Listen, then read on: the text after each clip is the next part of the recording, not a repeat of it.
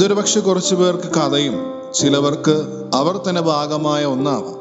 അങ്ങനെ ഒരു സംഭവം ഞാനും ശ്രദ്ധിക്കുകയുണ്ടായ ഒരു നാൾ. ജോൺസ് അത്യാവശ്യം നല്ല വീട്ടിൽ ജനിച്ച് നല്ല പോലെ പഠിച്ചു. പക്ഷേ എങ്ങനെ നോക്കിയിട്ടും ഒരു ജോലി ശരിയായില്ല.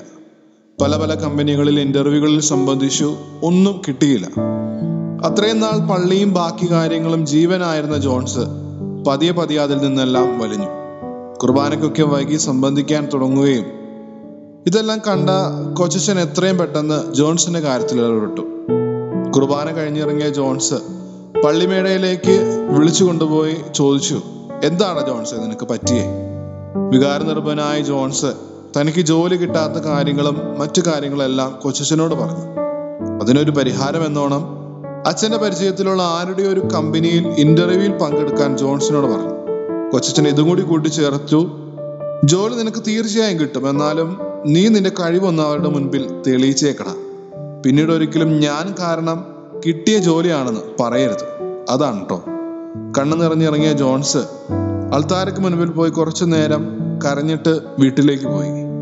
ഇന്റർവ്യൂവിന് നന്നായി ഒരുങ്ങി പ്രാർത്ഥിച്ച് ജോൺസ് ഇറങ്ങി. ബസ് സ്റ്റോപ്പിലേക്ക് അഞ്ച് പത്ത് മിനിറ്റിന്റെ നടക്കാവുന്ന ദൂരമേ ഉള്ളൂ.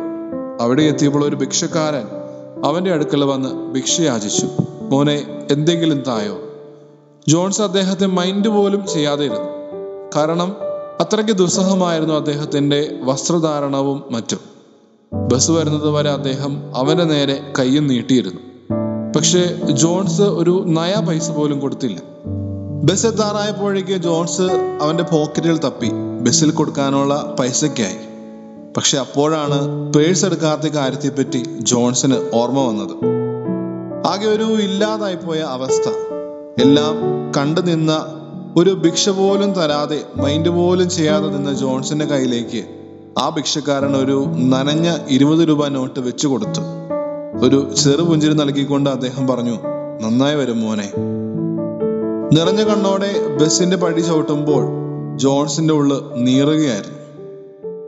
പ്രിയപ്പെട്ടവരെ ഒന്ന് നോക്കാൻ പോലും ആഗ്രഹിക്കാത്ത അടുത്തു വരുമ്പോൾ ദുർഗന്ധം വമിക്കുന്നതുമായ പലവരും നമ്മുടെ ചുറ്റിലും കടന്നുപോയിട്ടുണ്ടാവും.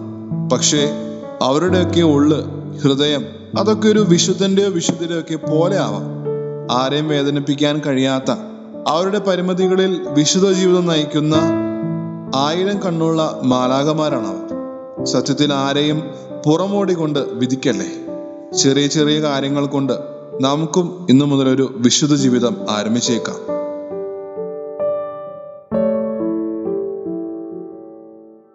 You are listening to Heavenly Voice from Caris Youth.